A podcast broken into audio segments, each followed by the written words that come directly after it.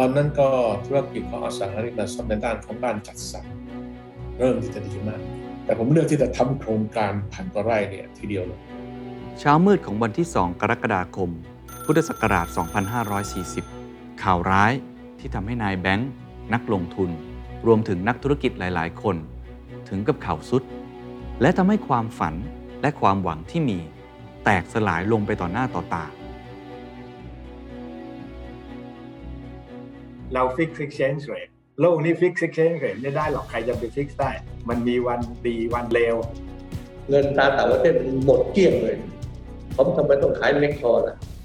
ทำไมผมต้องขายโลตัสอะเขาประชุมครอบครัวเลยบอกว่า เอาละผมนี่ต้องกลับมาผู้บริหาร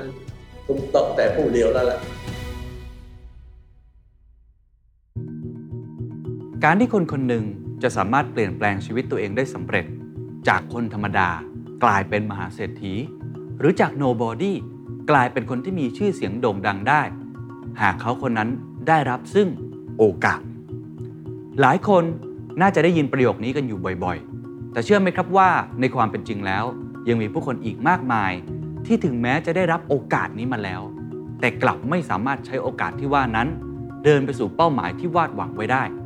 อาจได้ความที่ยังไม่พร้อม ความสามารถไม่ถึง หรือเป็นการใช้โอกาสที่มีอย่างเพลียงพล้ำหากเปรียบประเทศไทยเป็นคนคนหนึ่ง เราคือคนที่เคยได้รับโอกาสครั้งสำคัญในชีวิตครับ เราอาจจะเปลี่ยนตัวเองจากประเทศเล็กๆ ที่สถานะทางเศรษฐกิจขึ้นอยู่กับการดีดนิ้วของมหาอำนาจอ่อนไหวไปตามคลื่นลมของกระแสโลก กลายเป็นประเทศที่ความแข็งแกร่งทางเศรษฐกิจมีอยู่มาก หรืออาจจะมีบทบาทที่สำคัญในเวทีโลกก็ได้ แต่ทว่าเราไปไม่ถึงจุดนั้น เช้ามืดของวันที่ 2 กรกฎาคม พุทธศักราช 2540 โทรศัพท์ที่บ้านของนายแบงค์ระดับสูงดังขึ้นพร้อมกัน ปลายสายคือเจ้าหน้าที่จากทางธนาคารแห่งประเทศไทย โทรมาเรียกให้ทุกคนไปรวมตัวกันที่แบงค์ชาติตอนเช้าตรู่ พื่อรอฟังข่าวสำคัญ ข่าวร้ายที่ทำให้นายแบงค์นักลงทุน รวมถึงนักธุรกิจหลาย ๆ คน ถึงกับข่าวสุด และทำให้ความฝันและความหวังที่มี แตกสลายลงไปต่อหน้าต่อตา กลุ่มธุรกิจการเงิน เกียรตินคินพัทระและ The Standard นำเสนอซีรีส์พอดแคสต์50 years the making of the modern Thai economy ส่งต่อบทเรียนจากประวัติศาสตร์เศรษฐกิจของประเทศไทย เพื่อเปิดทางไปสู่โอกาสแห่งอนาคต ประเทศไทยใน 3 ทศวรรษก่อน หรือในช่วงเวลาที่ต่อเนื่องมาจากยุคโชดช่วงชัชวาลสถานะของประเทศไทยเปรียบได้กับหนุ่มสาวเนื้อหอม ที่มีคนรุมล้อม และจับตามองมากมาย การเติบโตทางเศรษฐกิจในระดับตัวเลข 2 หลักในช่วง 2-3 ปีก่อนหน้า ทำให้นักลงทุนต่างชาติ พากันคาดการณ์ว่า อีกไม่ช้าประเทศไทยจะต้องกลายเป็นประเทศอุตสาหกรรมใหม่ หรือ NIX ต่อจากฮ่องกง สิงคโปร์ เกาหลีใต้ และไต้หวัน หรือที่เรียกว่า เสือสี่ตัวแห่งเอเชีย ช่วงนั้นเอง รัฐบาลของพลเอกชาติชาย ได้วางเป้าหมายไว้ว่า จะนำพาประเทศไทยก้าวขึ้นสู่สถานะ เสือตัวที่ 5 แห่งเอเชีย ผ่านนโยบายทางเศรษฐกิจ เปลี่ยนสนามรบ เป็นสนามการค้า โดยประเทศไทยจะคอยทำหน้าที่เป็นคนกลาง ในการเจรจาสร้างสันติภาพ ให้ประเทศเพื่อนบ้านหยุดรบ และหันมาทำการค้า พัฒนาเศรษฐกิจ และชีวิตความเป็นอยู่ของผู้คนไปพร้อมกัน นอกจากนี้เพื่อให้ภาคการเงินสามารถรองรับการเจริญเติบโตทางเศรษฐกิจได้อย่างต่อเนื่องทำให้ธนาคารแห่งประเทศไทย เริ่มต้นแผนการเปิดเสรีทางการเงิน เพื่อสร้างความเชื่อมั่นของนักลงทุนต่างชาติ ส่งผลให้การเคลื่อนย้ายเงินทุนมีความสะดวกมากยิ่งขึ้น โดยมุ่งหวังผลักดันให้ประเทศไทย เป็นศูนย์กลางทางการเงินของภูมิภาค ก่อนจะขึ้นสู่สถานะ เสือตัวที่ 5 ในก้าวต่อไป สิ่งที่ธนาคารแห่งประเทศไทย และทางการไทยได้สนับสนุน ส่งเสริมภาคการเงินไทยในช่วงเวลานี้ก็คือ 1. การผ่อนคลายการควบคุมการแลกเปลี่ยนเงินตรา ให้ผู้ทำธุรกิจนำเข้าส่งออก สามารถแลกเปลี่ยนเงินกับธนาคารได้อย่างเสรีมากขึ้น 2. การรักษาเสถียรภาพของค่าเงินบาท โดยยึดกับระบบตะกร้าเงิน เพื่อส่งเสริมการค้าระหว่างประเทศและการลงทุน 3. การอนุญาตให้จัดตั้งกิจการวิเทศธนกิจ หรือ BI BF เพื่อเปิดช่องทางให้สถาบันการเงินไทย สามารถกู้ยืมเงินจากแหล่งเงินทุนต่างประเทศโดยตรง แล้วนำมาปล่อยกู้ต่อให้กับกิจการ ทั้งในและต่างประเทศได้ แถมทางการไทยยังได้ให้สิทธิพิเศษทางภาษี กับสถาบันการเงินต่างๆ ที่ดำเนินธุรกิจผ่านช่องทางนี้อีกด้วย การเติบโตและการพัฒนาทางการเงินของไทยที่รุดหน้ามากขึ้น ได้ส่งผลให้โครงสร้างระบบสถาบันการเงินไทยเปลี่ยนแปลงไป การดำเนินกิจกรรมทางการเงิน ไม่ได้ผูกขาดไว้กับธนาคารพาณิชย์อีกแล้ว หากแต่มีบริษัทเงินทุนที่กลายมาเป็นคู่แข่งคนสำคัญของธนาคารพาณิชย์ บริษัทเงินทุนเนี่ยเกิดมาจากช่องว่างที่ว่ามีคนอยากได้เงิน แล้วก็มีคนมีเงิน คนมีเงินอยากได้เงินดอกเบี้ยสูง คนกู้เงินอยากได้ดอกเบี้ยต่ำในเมื่อแกลบของธนาคารพาณิชย์ห่างเท่านี้คนนี้เขาก็อยู่ตรงกลาง กินส่วนต่างอยู่ในช่องว่างที่ที่มีโอกาสให้เพราะพวกหนึ่งก็จะเป็นอย่างนั้น อีกพวกหนึ่งก็คือมีลายเส้นเปิดให้เอาก็เอาไว้ก่อน เดี๋ยววันหลังไม่มีให้ พวกที่เคยทำธุรกิจแค่ขายรถเช็คในกลุ่มตัวเองก็เลยมาทำเงินทุน แล้วก็ก็มีพวกที่เหมือนกับอยากลองของใหม่ เห็นเป็นโอกาส ก็เข้ามาทำบริษัทเงินทุนน้อยใหญ่ที่เกิดขึ้นมาเป็นร้อยร้อยแห่งก่อนปี 2530 ได้เข้ามาแข่งขันระดมเงินออม และงัดกลยุทธ์ต่างๆ นานา เพื่อดึงดูดลูกค้า ซึ่งกลยุทธ์ที่ประสบความสำเร็จมาก คือการออกตั๋วสัญญาใช้เงิน ที่ให้ผลตอบแทนสูงกว่าดอกเบี้ยเงินฝากธนาคารเป็นอย่างมาก ธนาคารพาณิชย์จึงเลือกหันมาเน้นระดมทุนอัตราดอกเบี้ยต่ำจากต่างประเทศ โดยอาศัยช่องทาง BIBF กันมากขึ้น ด้วยเหตุนี้ ใครที่จะคิดหาแหล่งเงินทุน เพื่อดำเนินกิจการอะไรก็ตาม ในช่วงเวลาที่เศรษฐกิจไทยกำลังเติบโตอย่างขีดสุด เรียกได้ว่าเป็นช่วงที่กู้ง่าย ผ่อนสบาย ไม่ต้องใช้เครดิตอะไรมากมาย ธนาคารหรือสถาบันการเงินต่างๆ ก็พร้อมที่จะปล่อยกู้ โดยไม่มีใครคาดคิดว่า ฟองสบู่อาจจะแตกได้ ยุคนี้ถึงแม้จะไม่ได้เป็นเศรษฐีรวยล้นฟ้า แต่เป็นเพียงชนชั้นกลางทำงานกินเงินเดือน หรือประกอบกิจการย่อมๆ ก็ถือว่ามีชีวิตที่ค่อนข้างมั่นคง สุขสบาย มีกินมีใช้ แถมยังมีโอกาสทางเศรษฐกิจมากมายรออยู่ จึงเกิดการเพิ่มขึ้นของค่านิยม ในการจับจ่ายและบริโภค เพื่อยกระดับคุณภาพชีวิต การขยับขยายขึ้นไปซื้อบ้านหลังใหม่ ที่ใหญ่และดีขึ้นกว่าเดิม ยุคนี้ธุรกิจอสังหาริมทรัพย์จึงรุ่งเรืองถึงขีดสุด คีรี การจนะพาดนักธุรกิจชาวไทยเชื้อสายจีน ที่ครอบครัวปักหลักอยู่ฮ่องกง แต่มีธุรกิจอยู่ในหลายประเทศทั่วเอเชีย ได้ตัดสินใจขยับขยายมาบุกเบิกธุรกิจด้านอสังหาริมทรัพย์ในประเทศไทย โดยนำเงินจากแหล่งทุนในฮ่องกงมาทุ่มซื้อบริษัทธนายงจำกัดมหาชน ที่ขณะนั้นเป็นเจ้าของที่ดินกว่า 1,300 ไร่ บนถนนบางนาตราด เพื่อพัฒนาเป็นโครงการหมู่บ้านขนาดใหญ่ ที่มีทุกอย่างครบวงจร ทั้งศูนย์กีฬา โรงเรียน โรงพยาบาล รวมถึงสนามกอล์ฟผมซื้อที่ตรงนี้จากกลุ่มนักธุรกิจคุณพ่อมีส่วนร่วมด้วย แล้วก็พวกลุงลุงอาอาเป็นเจ้าของบริษัทธนายงพอเราซื้อบริษัทนี้ก็ได้พื้นที่พื้นที่นี้มา ผมก็ใช้วิธีแบบที่อาจจะคนอื่นเขาไม่ได้ใช้กันนะ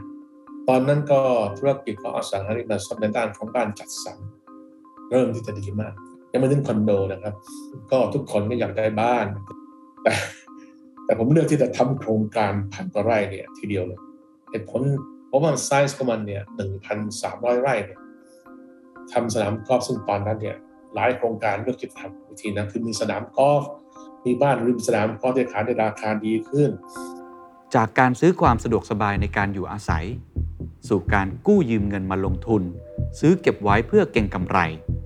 ไม่ว่าจะเป็นบ้าน คอนโด หรือที่ดิน ก็ล้วนขายดีเป็นเทน้ำเทท่า ส่งผลให้ที่ดินในช่วงนั้น มีราคาพุ่งสูงขึ้นอย่างมาก โดยเฉพาะในช่วงที่ฟองสบู่ในธุรกิจอสังหากำลังโป่งพองเต็มที่ ราคาของที่ดินพุ่งขึ้น 3-4 เท่า และมันได้ส่งผลไปถึงตลาดหุ้นไทย ให้เติบโตอย่างไม่เคยเป็นมาก่อน ยุคนี้ ใครที่อยากเป็นเศรษฐี ถ้าไม่ลงทุนในธุรกิจอสังหาริมทรัพย์ ก็มักจะลงเอยที่การลงทุนในตลาดหุ้น และด้วยปัจจัยการไหลเข้าอย่างต่อเนื่องของทุนต่างประเทศ ช่วยเพิ่มสภาพคล่องให้ระบบการเงินไทย ประกอบกับการที่ GDP ไทย ขยายตัวในระดับร้อยละ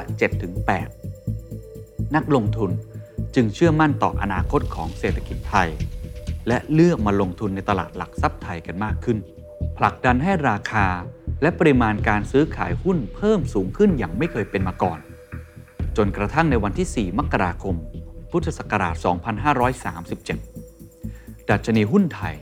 พุ่งขึ้นสู่ระดับ 1,753.73 จุด ซึ่งถือว่าเป็นสถิติที่สูงที่สุดในประวัติศาสตร์ ตลาดหุ้นไทย และจากสถิติในวันนั้น ต้องใช้เวลาอีกถึง 2 ทศวรรษ กว่าที่ดัชนีจะกลับไปแตะจุดนั้นได้อีกครั้ง ภาวะเช่นนี้ก่อให้เกิดเศรษฐีหุ้น หรือมนุษย์ทองคำซึ่งหมายถึงคนที่สร้างความมั่งคั่ง จากการทำกำไรในหุ้นได้ ในระยะเวลาอันรวดเร็ว ยุคนั้นหากเราลงทุนในหุ้นตั้งแต่ต้นปี 2534 ผ่านไปเพียง 3 ปี มูลค่าพอร์ตของเราจะเติบโตขึ้นถึง เกือบ 2 เท่าเลยทีเดียว เวลาผ่านไป ภาพรวมของเศรษฐกิจไทยยังคงเติบโตสูง และทวีความร้อนแรงมากขึ้นเรื่อยๆ แต่เมื่อเจาะลึกลงไปดูว่า อะไรคือตัวแปรของการเติบโตดังกล่าว ก็จะพบว่า น้ำหนักส่วนใหญ่นั้น อยู่ในภาคการลงทุน เพื่อเก่งกำไรทั้งสิ้น อสังหาที่ว่ามีมูลค่ามากมาย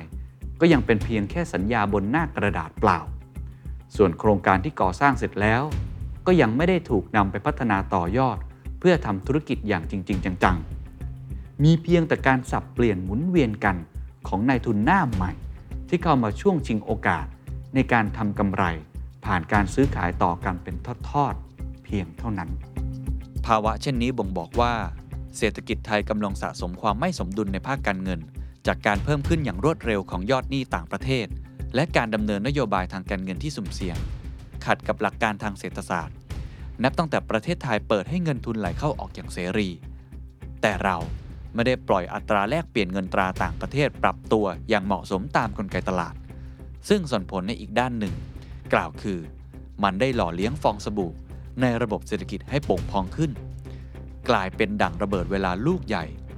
ที่รอการประทุแตกอยู่ตลอดเวลา พุทธศักราช 2539 สัญญาณแห่งหายนะ เริ่มปรากฏ ภาคส่งออกของไทยเกิดการถดถอยลงอย่างมาก เนื่องจากเศรษฐกิจของญี่ปุ่น ผู้เป็นคู่ค้ารายใหญ่ของประเทศไทย ชะลอตัว และเรายังถูกท้าทายด้านขีดความสามารถ ในการผลิตจากคู่แข่งที่ผงาดขึ้นในสมรภูมิการค้าโลก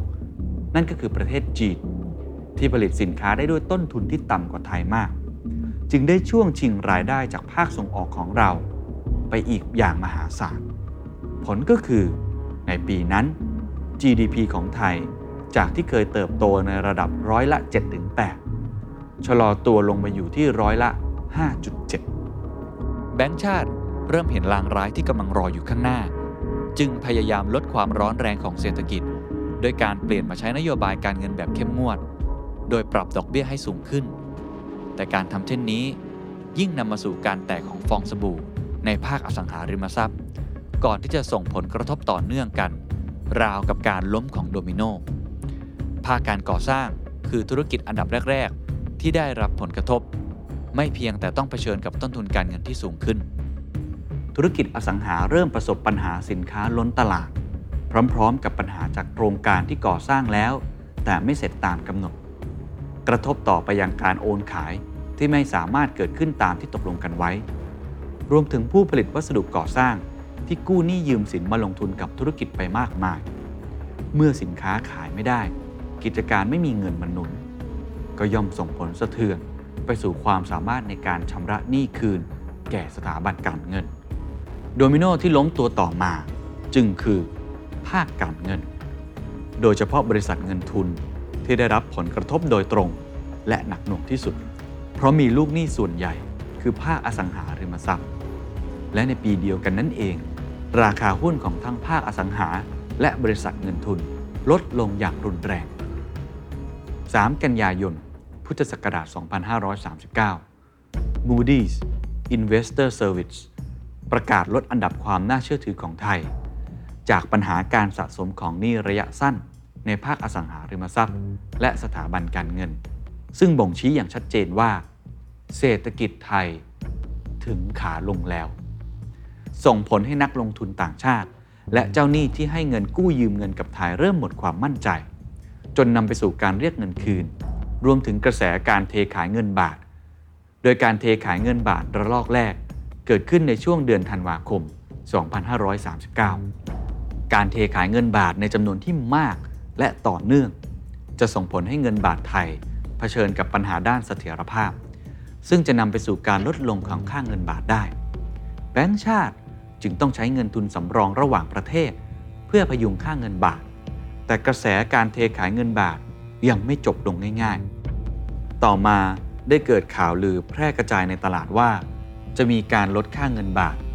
พร้อมกับการเฮโลของนักเก็งกำไรค่าเงินจากต่างชาติ ที่เข้ามาโจมตีค่าเงินบาท ด้วยการไล่ซื้อเงินดอลลาร์ขายบาท ในตลาดการเงินไทย โดยหัวหอกของขบวนการก็คือกองทุนควอนตัมของจอร์จโซรอสพ่อมดการเงินที่เคยผ่านประสบการณ์โจมตีค่าเงินปอนในอังกฤษ จนได้รับชัยชนะและกำไรอย่างมหาศาล นับจากนั้น เงินบาทไทยถูกโจมตีเรื่อยมา ตลอดเดือนมกราคม กุมภาพันธ์ และในเดือนพฤษภาคมปี 2540 ที่เป็นการโจมตีอันหนักหน่วงรุนแรงที่สุด โดยเฉพาะในวันที่ 14 พฤษภาคม ทางการไทยต้องใช้เงินเป็นจำนวนที่มากถึง 10,000 ล้านดอลลาร์ในการปกป้องค่าเงินบาท ซึ่งนับเป็นการปกป้องค่าเงินที่แพงที่สุดในประวัติศาสตร์ของไทย ส่งผลให้เช้าวันต่อมา ระดับเงินสำรองสุทธิลดลงเหลือเพียง 2,500 ล้านดอลลาร์ จากที่เคยมีอยู่ 24,300 ล้านดอลลาร์ในตอนต้นเดือน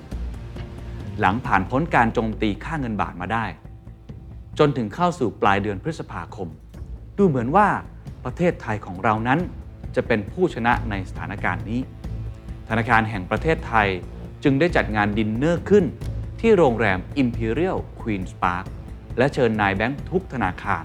มาร่วมกันเฉลิมฉลองความสำเร็จ ในงานเลี้ยงวันนั้น ดรอำนวย วีรวันรัฐมนตรีว่าการกระทรวงการคลังในขณะนั้น ได้แจ้งให้ทุกคนทราบว่าตอนนี้เราป้องกันค่าเงินบาทได้สำเร็จแล้ว สามารถเอาชนะการโจมตีค่าเงินบาทจากต่างชาติได้แล้ว แต่ทว่าสถานการณ์หลังจากนั้นกลับไม่ได้ลงเอ่ยด้วยความสุข และความสงบ อย่างที่ทุกคน คาดคิด 21 มิถุนายน พุทธศักราช 2540 ดรอำนวยวีระวัน ประกาศลาออกจากตำแหน่งรัฐมนตรีว่าการกระทรวงการคลัง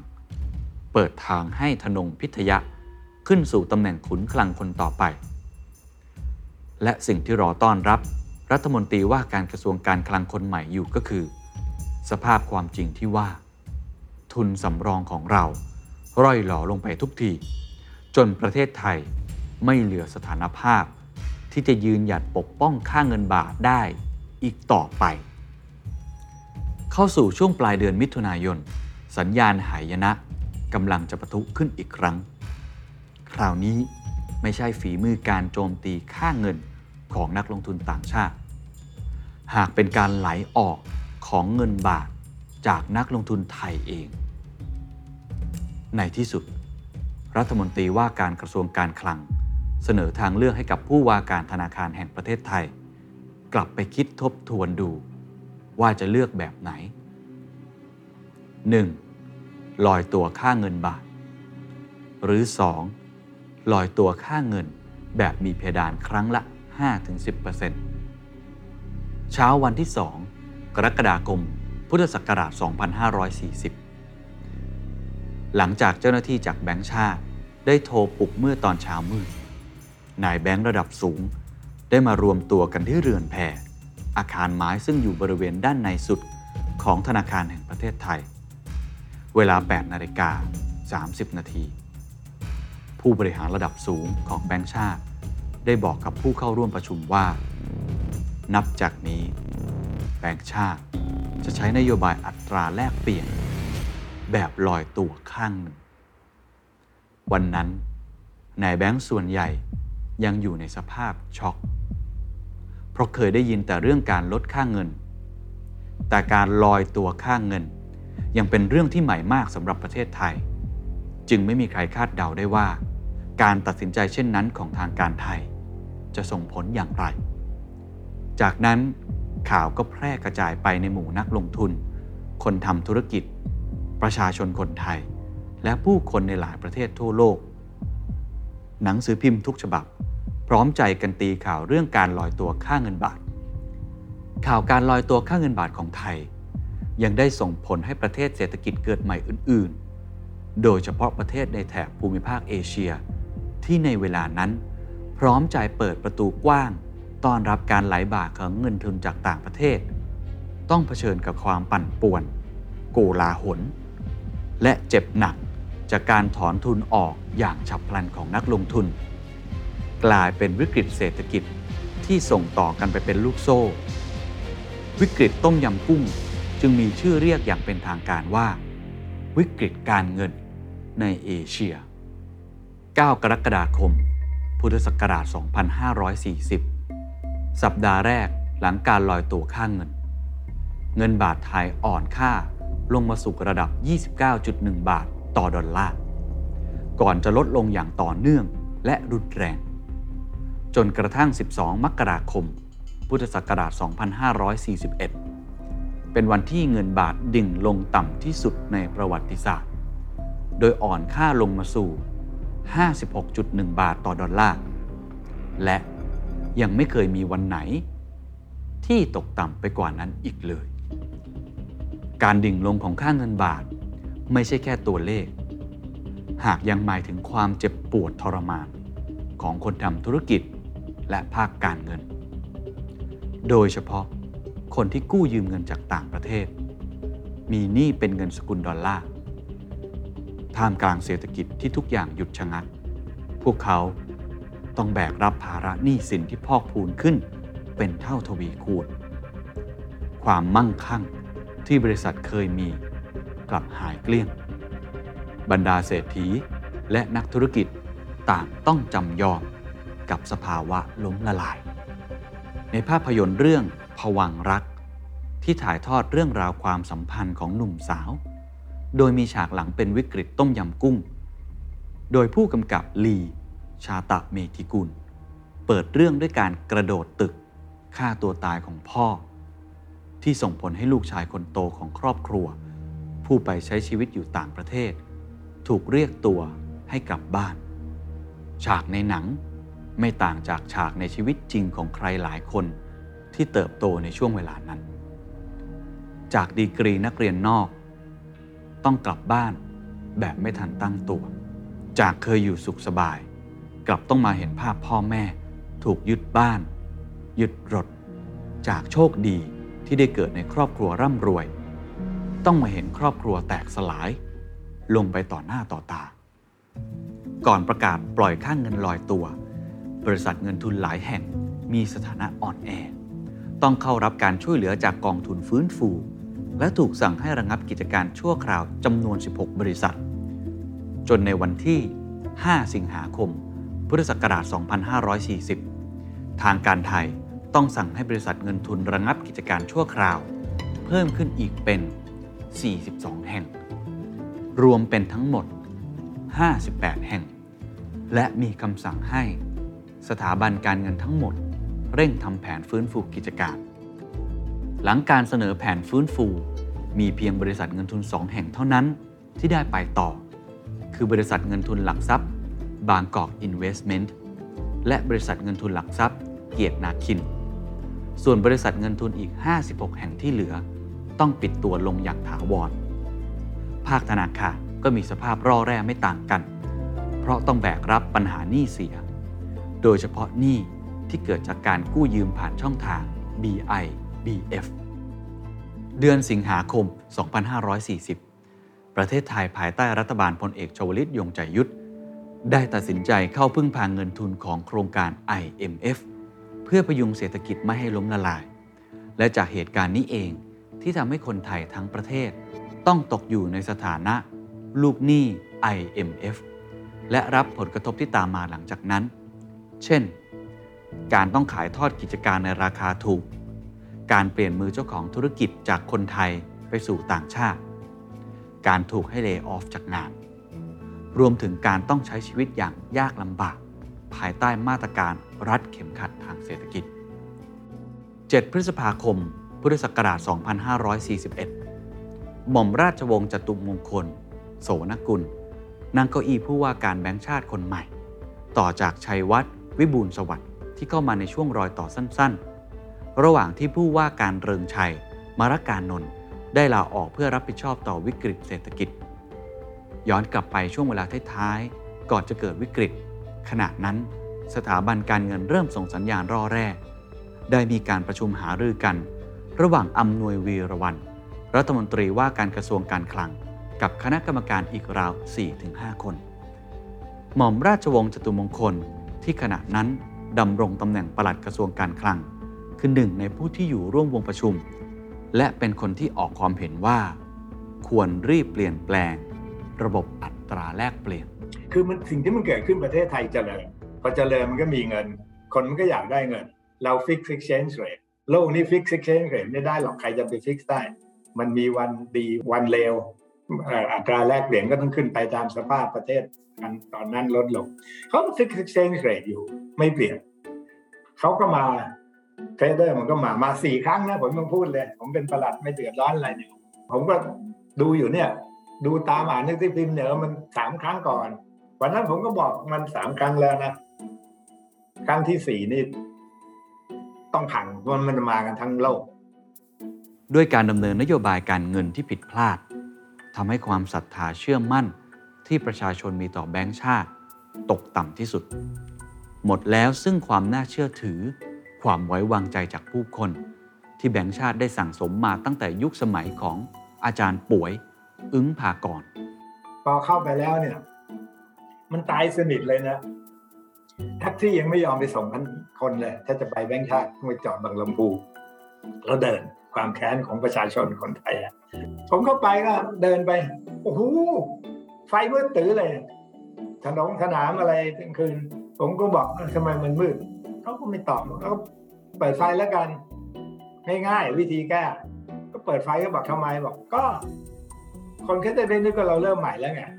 แบงก์ชาติในยุคของหม่อมราชวงศ์จตุมงคล จึงเป็นยุคที่เน้นปรับเปลี่ยนการทำงานให้มีความโปร่งใส และมีการแสดงออกถึงความรับผิดชอบมากขึ้น มีการตัดสินใจปรับเปลี่ยนกรอบนโยบาย มาเป็นแบบเป้าหมายเงินเฟ้อ หรือ inflation targeting โดยมีเป้าหมายในการรักษาอัตรางเงินเฟ้อ ให้อยู่ในกรอบที่ตั้งไว้ เพื่อยึดโยงค่าเงินบาท และรักษาค่าครองชีพ และต้นทุนการผลิต ไม่ให้ผันผวนเปลี่ยนแปลงรวดเร็วมากจนเกินไป นอกจากนี้ยังมีการจัดตั้งคณะกรรมการนโยบายทางการเงิน เพื่อตัดสินใจด้านนโยบาย โดยมีผู้ทรงคุณวุฒิจากภายนอกจำนวน 4 คน มาร่วมเป็นกรรมการ จากกรรมการทั้งหมด 7 คน หลังวิกฤตต้มยำกุ้ง GDP ไทยหดตัวเป็นครั้งแรกในรอบหลายปี โดยหดตัวไปร้อยละ 2.8 ในปี 2540 ก่อนจะหดตัวเพิ่มอีก 7.6%ในปี 2541 อย่างไรก็ตาม ในช่วงเวลาที่ยากลำบากเช่นนี้ การส่งออกกลายเป็นฮีโร่ที่ประคองเศรษฐกิจไทยให้ฟื้นกลับขึ้นมา เนื่องจากเมื่อค่าเงินบาทไทยอ่อนลง สินค้าส่งออกของไทย จึงมีราคาถูกลง ในสายตาของผู้ซื้อในต่างประเทศ เอื้อต่อการส่งออกไปขายต่างประเทศมากยิ่งขึ้น นอกจากนี้ เงินบาทอ่อนค่า ยังส่งผลบวกต่อภาคธุรกิจท่องเที่ยว เพราะเมื่อเงินต่างชาติแข็งขึ้น ย่อมแปลว่า นักท่องเที่ยวสามารถใช้จ่ายในประเทศไทย ในราคาที่ถูกลงได้ การท่องเที่ยวเมืองไทยจึงกลายเป็นสิ่งที่เข้าถึงง่าย ส่งผลให้เมืองไทย กลายเป็นจุดมุ่งหมายแห่งการเดินทาง มาท่องเที่ยวมากยิ่งขึ้น หลังจากที่ GDP ไทย หดตัว 2 ปีติดต่อกัน ในปีพุทธศักราช 2542 เศรษฐกิจไทยได้กลับมาโตขึ้นอีกครั้งในระดับร้อยละ 4.6 หลาย ๆ ธุรกิจที่อยู่ร่วมสมัยและสัมพันธ์กับชีวิตของพวกเราในปัจจุบัน หากสืบประวัติกลับไปใน 20 กว่าปีก่อน จะพบว่าแทบไม่มีธุรกิจไหนที่เดินผ่านวิกฤตต้มยำกุ้ง โดยไม่เกิดการสะดุด วิกฤตต้มยำกุ้ง ส่งผลให้ธุรกิจในมือของคีรี การชนะภาค มียอดหนี้สินรวมกันกว่า 60,000 ล้านบาทพอที่นี่มีต้มยำกุ้งมันก็จะลามไปถึงบริษัทที่ฮ่องกงอืม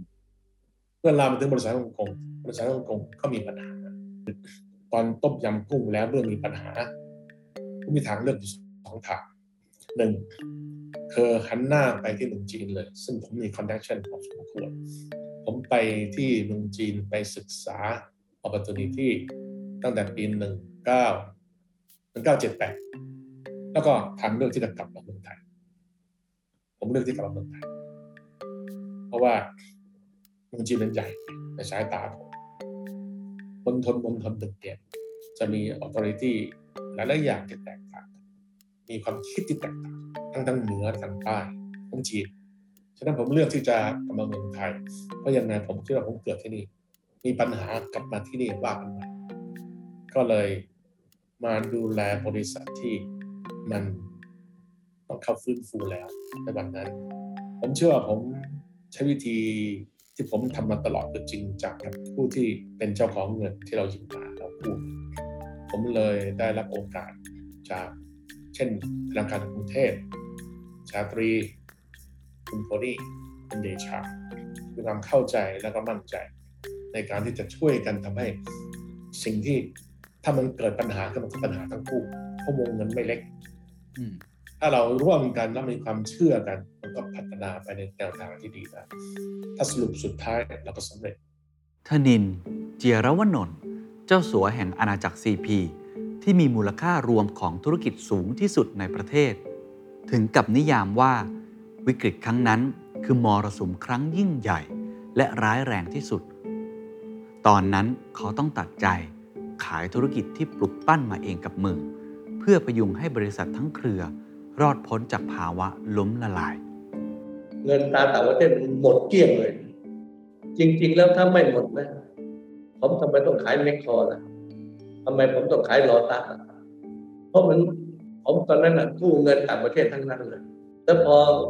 เราวิกฤตปั๊บเงินตราต่างประเทศเกลี้ยงเลยครับเขาประชุมครอบครัวเลยบอกว่า เอาละผมนี่ ต้องกลับมาผู้บริหารทุกโต๊ะแต่ผู้เดียวแล้วล่ะให้พี่ชายอีกสามคนสบายไม่ต้องห่วงอะสบายได้ยังไงผมก็บอกว่าไม่ต้องห่วงเพราะเราเรือเราเนี่ยวันนี้เราเจอมรสุมแล้วสินค้าบนเรือเนี่ย ถ้ายังจะเอาหมดครบทุกอย่างมันก็เรือล่มก็ได้เอาให้สินค้ามันน้อยลงเลยขายแล้วพี่ใหญ่คุณไม่ต้องห่วงนะครับ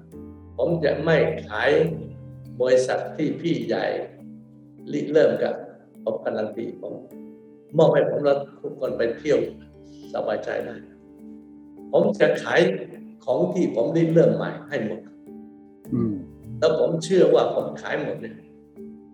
บริษัทจะไม่ไม่ล่มละลายแน่กลุ่มเซ็นทรัล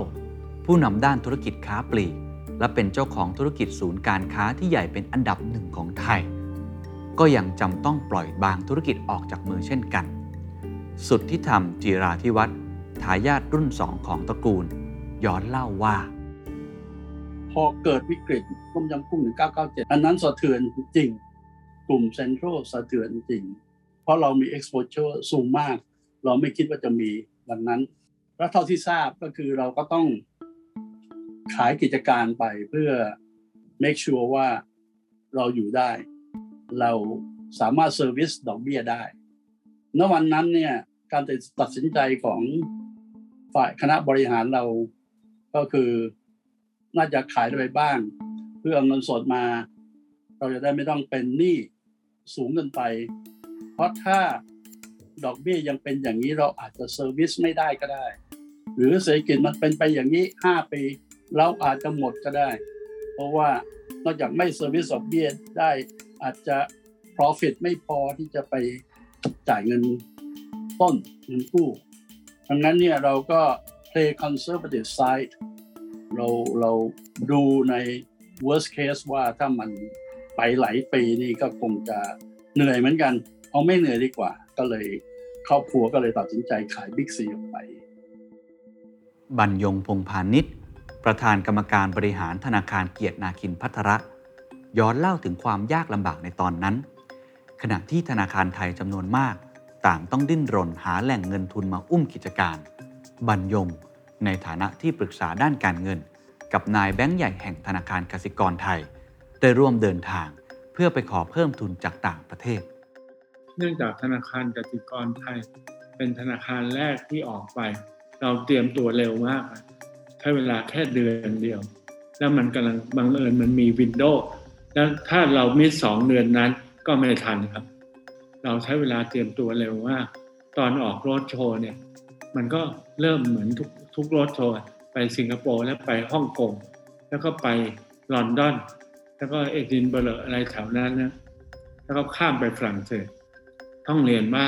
โชว์โชว์ครั้งนี้ เดิมเนี่ยผมไม่ได้เตรียมตัวจะไปด้วยหรอกครับ แต่เดินไปถึงฮ่องกงแล้ว ไม่มีคนจองแม้แต่คนเดียว ตอนจะออกจากฮ่องกงทีมก็เลยโทรตามผม รวมทั้งคุณปั้นด้วย บอกว่าคุณเตาบินไปรอที่ลอนดอนเลยได้ไหม มาช่วยกัน ผมก็เลยไป แล้วก็อยู่ในรดโชว์ตลอดจนกระทั่งจบที่ซานฟรานซิสโกรดโชว์นี่เหนื่อยมากนะ เพราะว่าวันละเมืองนะครับ ทั้งหมดนี่จบในสิบวัน บอสตัน นิวยอร์ก นิวเจอร์ซีย์แล้วก็ไปซานฟรานทั้งหมดในสิบวันนะ แต่เรานี่โชคดี ว่าหลังจากลอนดอนมันเริ่มมีโมเมนตัมเข้ามา แล้วก็เลยได้เต็ม แต่ก็ไม่ได้เกินมากนะ จากเหตุการณ์ทั้งหมดที่ได้ฉายภาพของการเฟื่องฟูของเศรษฐกิจไทย สู่ยุคฟองสบู่ ก่อนจะสะดุด เสื่อมถอย และดิ่งลงสู่หุบเหว สะท้อนให้เห็นครับว่า ในช่วงเวลานั้น ประเทศไทยเรายังเป็นมือใหม่ เรายังไม่พร้อม และเราใช้โอกาสที่มีอยู่อย่างเลี่ยงพล้ำเกินไปทำให้เศรษฐกิจไทยที่กำลังเติบโต เกิดความบิดเบี้ยว และนำไปสู่วิกฤตที่หนักหน่วงที่สุด จนประเทศไทยได้ขึ้นชื่อว่า เป็นประเทศที่เป็นต้นกำเนิดมรสุมทางเศรษฐกิจ ไปสู่ประเทศอื่นๆ หรือที่รู้จักกันในนาม วิกฤตต้มยำกุ้ง